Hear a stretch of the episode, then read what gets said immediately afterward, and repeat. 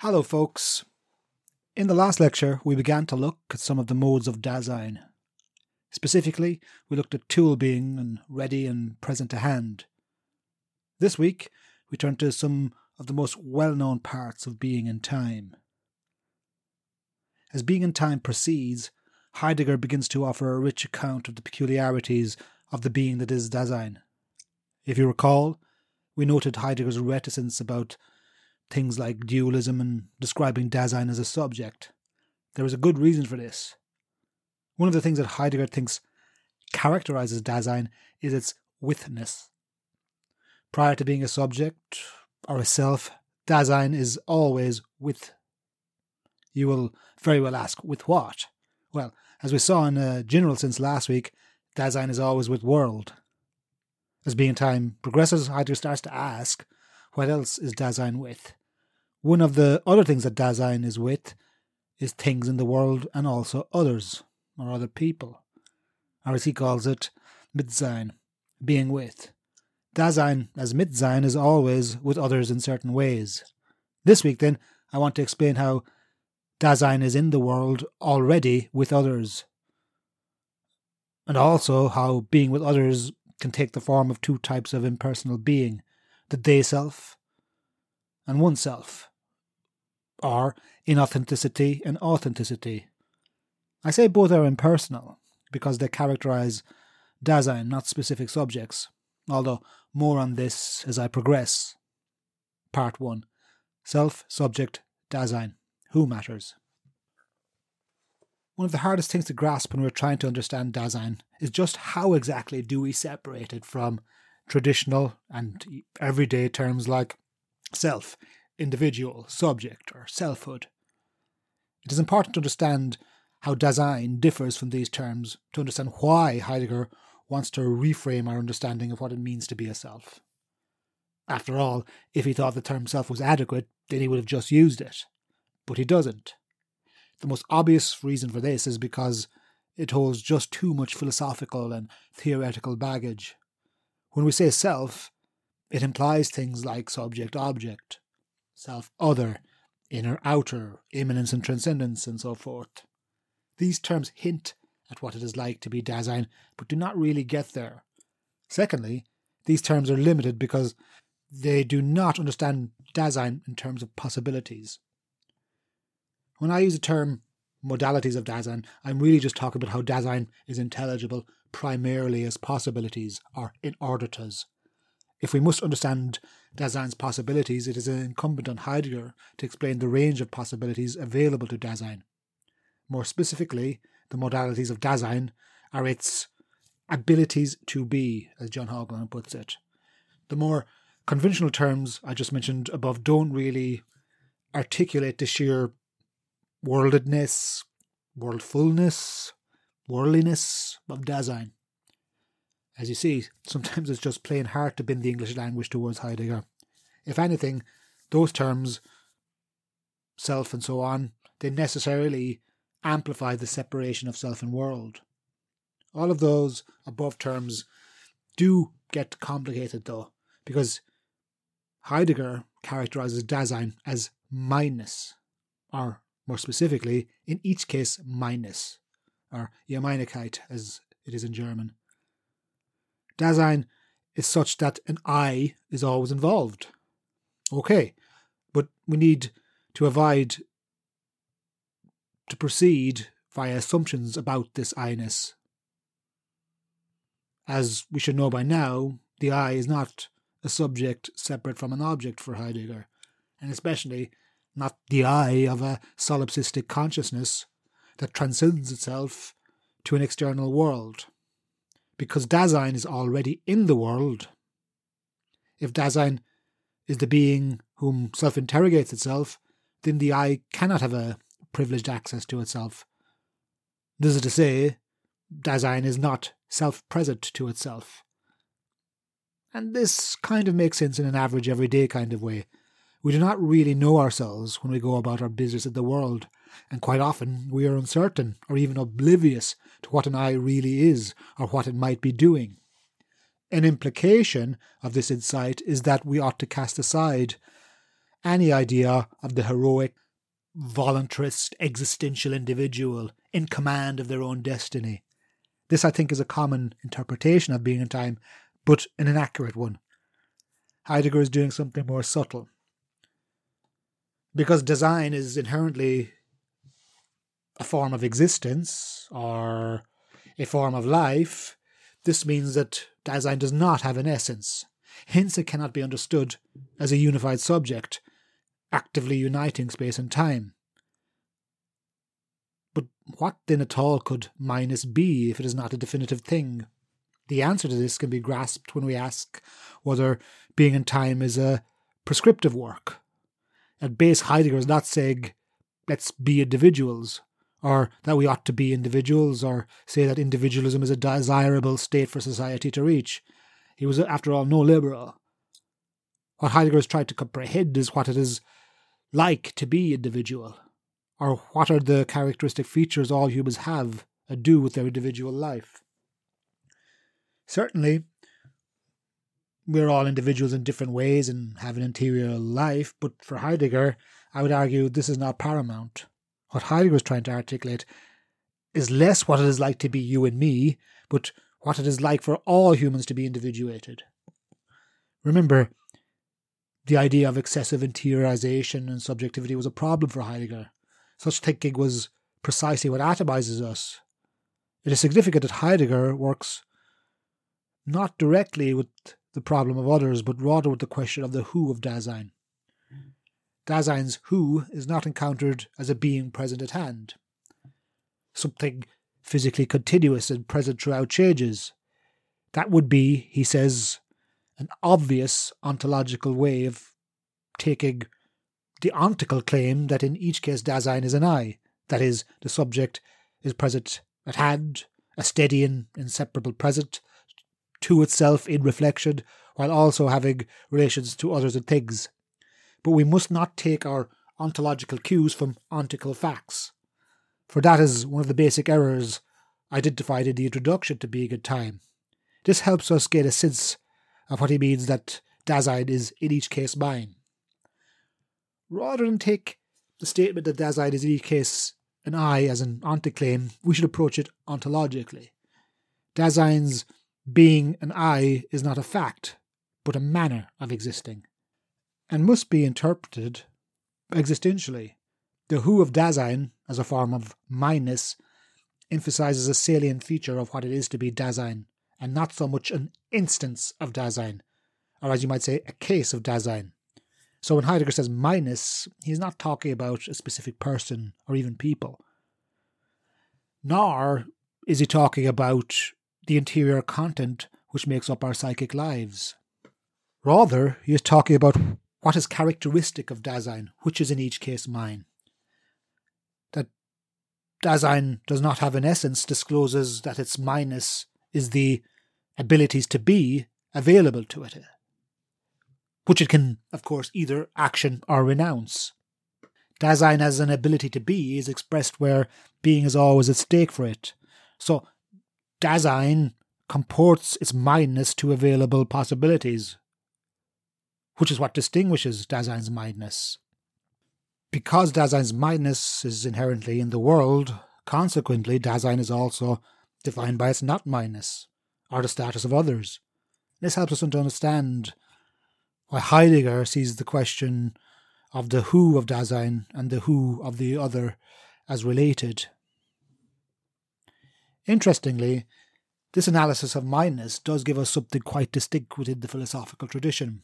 As I said at the outset, Dasein is Mitsein or being wit. Usually in the philosophical tradition, we reduce the problem of other minds to a subjective problem. The existence of the external world, the existence of other minds, these are somewhat trivial for Heidegger. Basically, they are non problems and really something we ought not to worry about.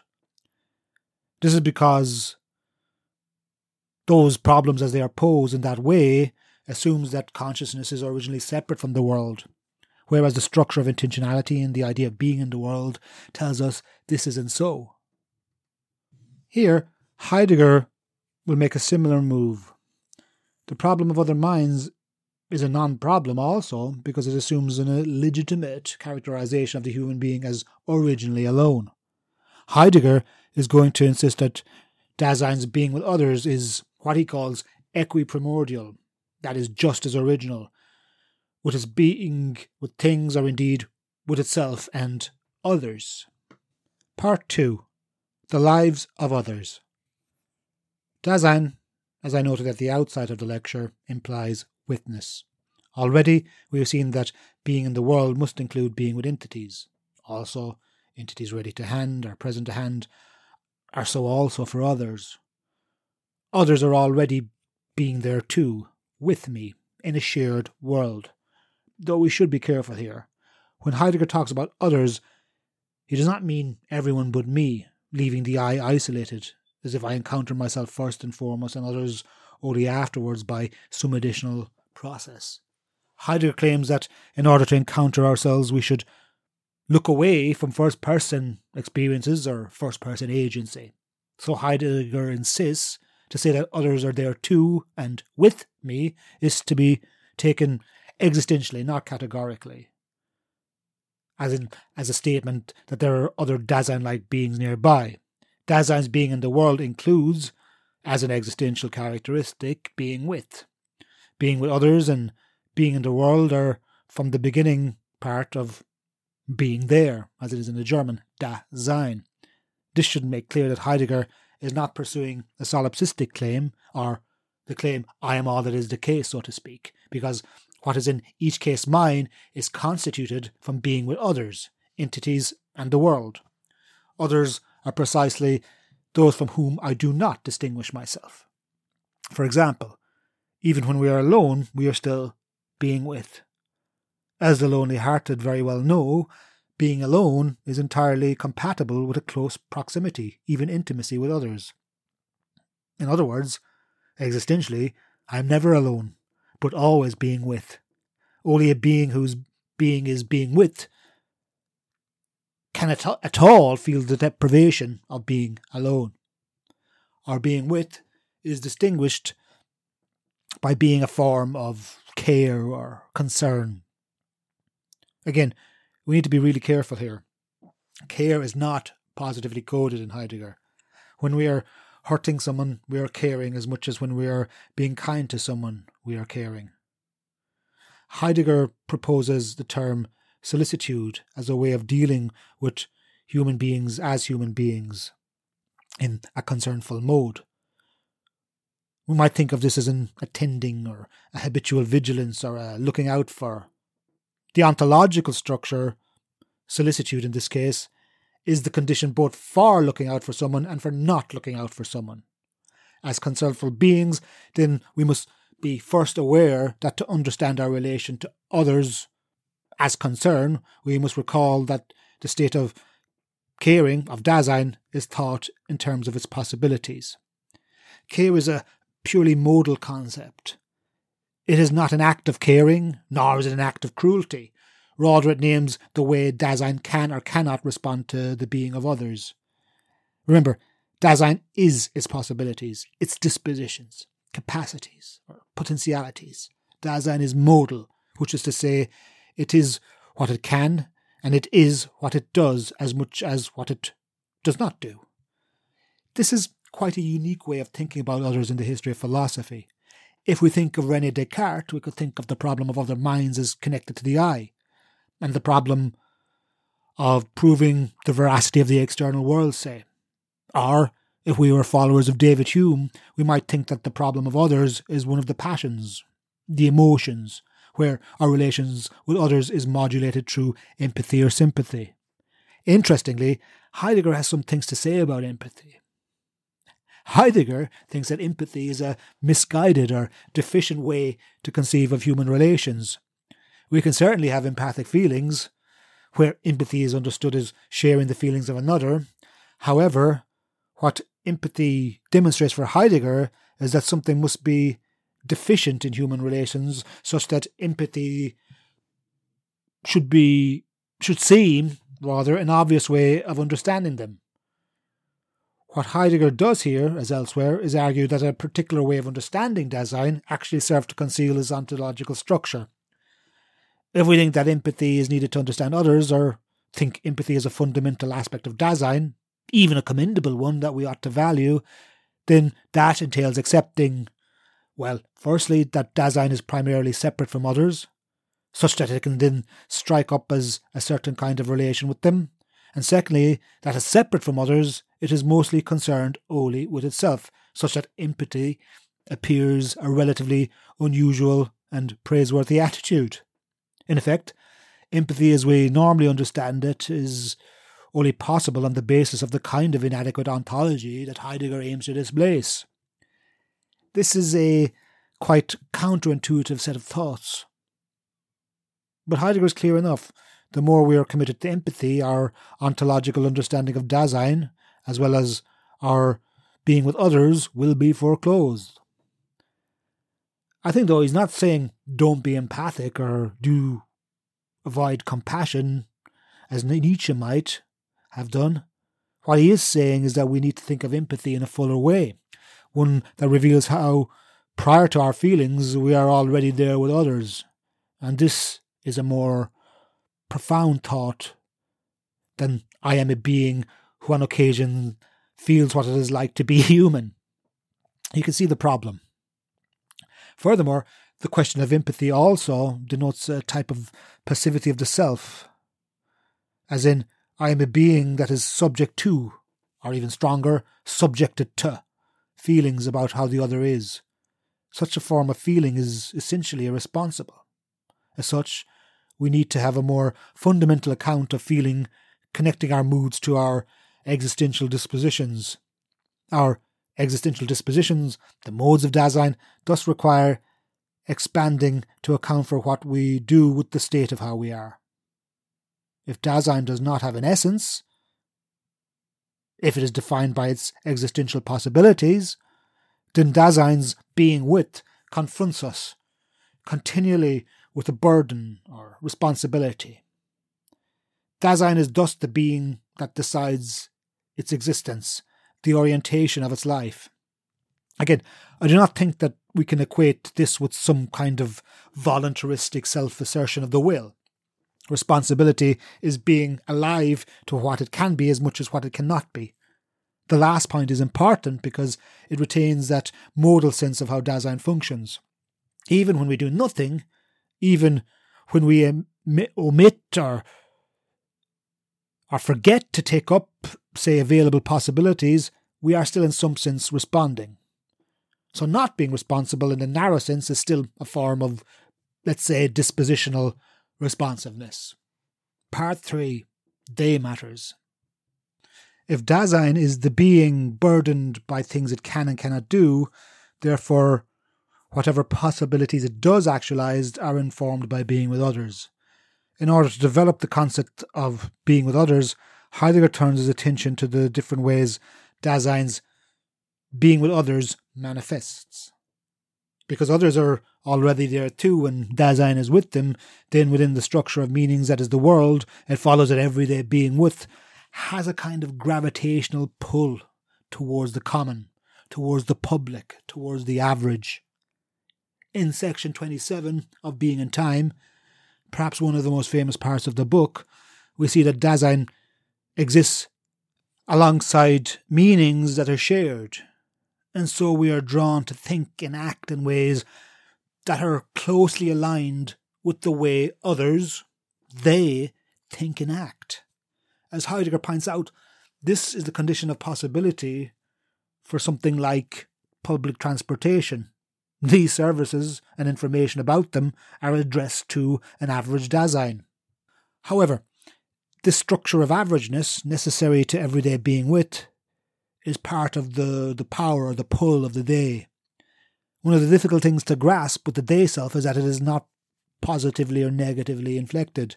Being they self is not necessarily a bad thing, to which being oneself is the antidote. If anything, the they self is the most common characteristic of Dasein. Heidegger develops the discussion of being with by considering the idea of the anonymous or impersonal subject, the they, das Man. This is somewhat tricky to render into English. Think of all the English expressions we use that convey this notion of how we deploy they in an everyday sense. We have they say, one does, this is how one does it, that's just not the done thing, so I've heard. This is what they're saying these days. Everyone knows that. Or you often hear the expression used when scientists release some study or other and someone will say, they say eggs are bad for you now. These types of expression refer to common sense, which, as we know since Plato, is the enemy of philosophy. I think Heidegger, for his part, is suggesting that the mode of the they self is somewhat thinking in the making, rather than thought itself.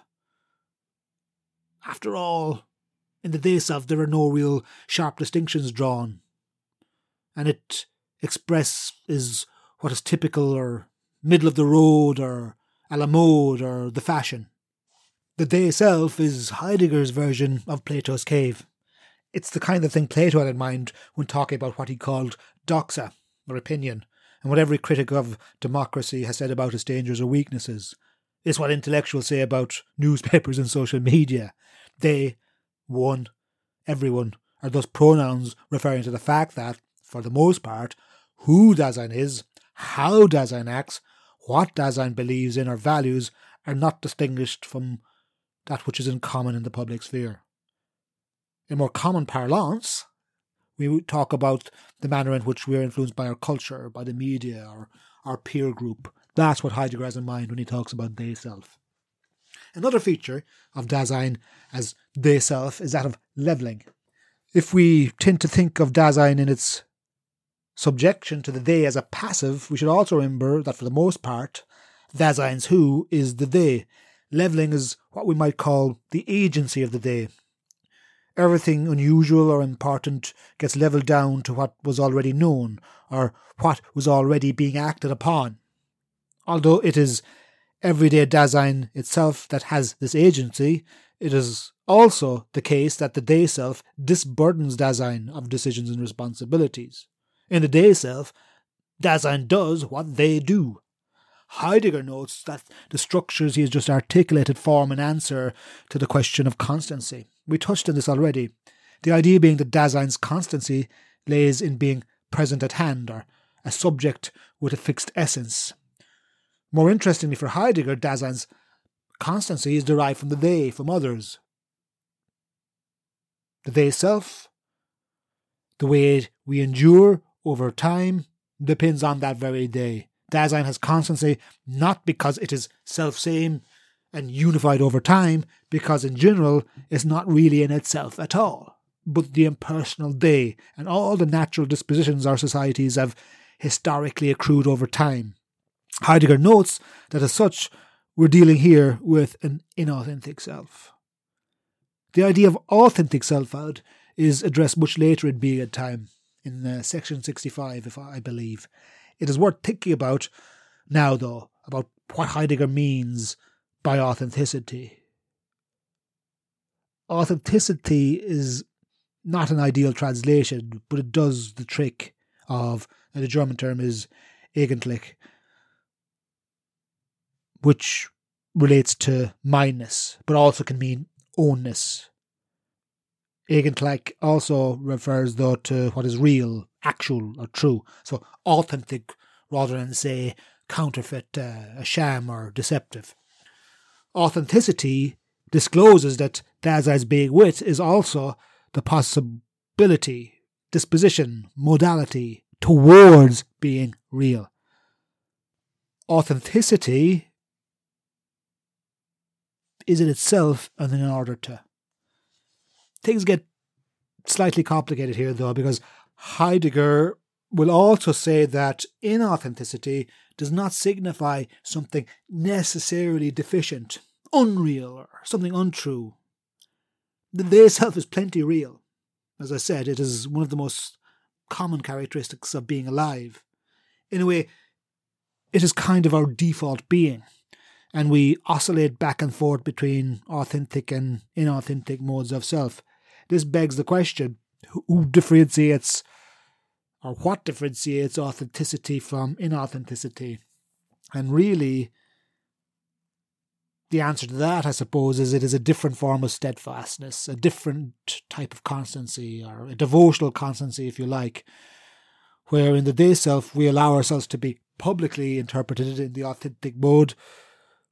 We attempt more to establish a different kind of constancy where we own up to what we are, as opposed to fleeing or shirking the inescapable burden of responsibility which defines us. This is signalled in the uh, penultimate paragraph of section 27 of Being in Time, where Heidegger suggests authentic Dasein is not necessarily detached from the they in some form of, say, heroic independence, or, as Heidegger puts it himself, an exceptional condition of the subject, but is rather, instead, an existential modification of the they. So, authenticity is inauthenticity.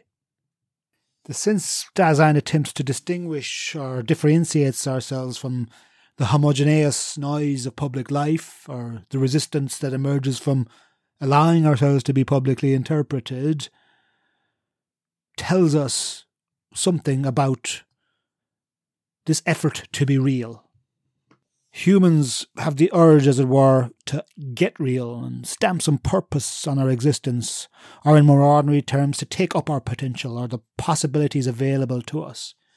Our life, our Dasein is made up of falling in and out of authenticity.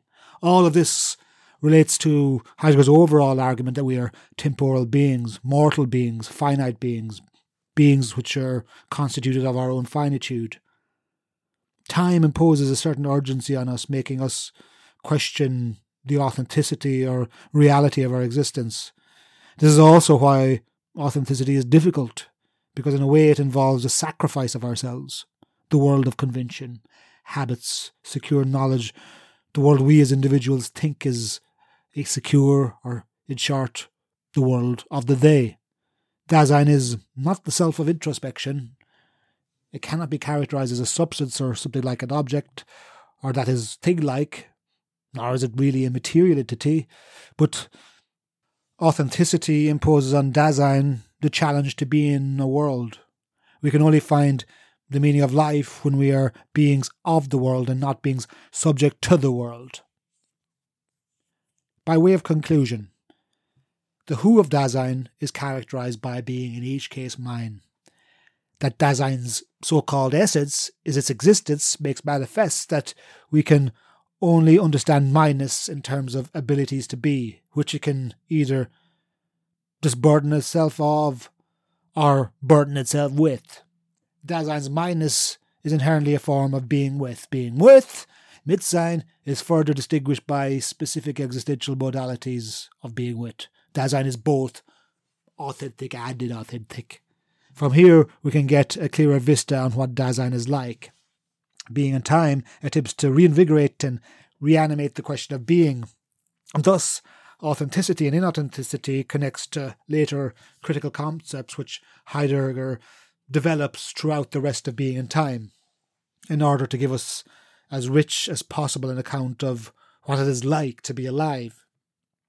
This will require us to dig deeper and confront even more challenging notions such as truth, death, anxiety, resoluteness, historicity, and time itself. One of the key things we need to remember is that another word for authenticity is courage, or the courage to be, resoluteness.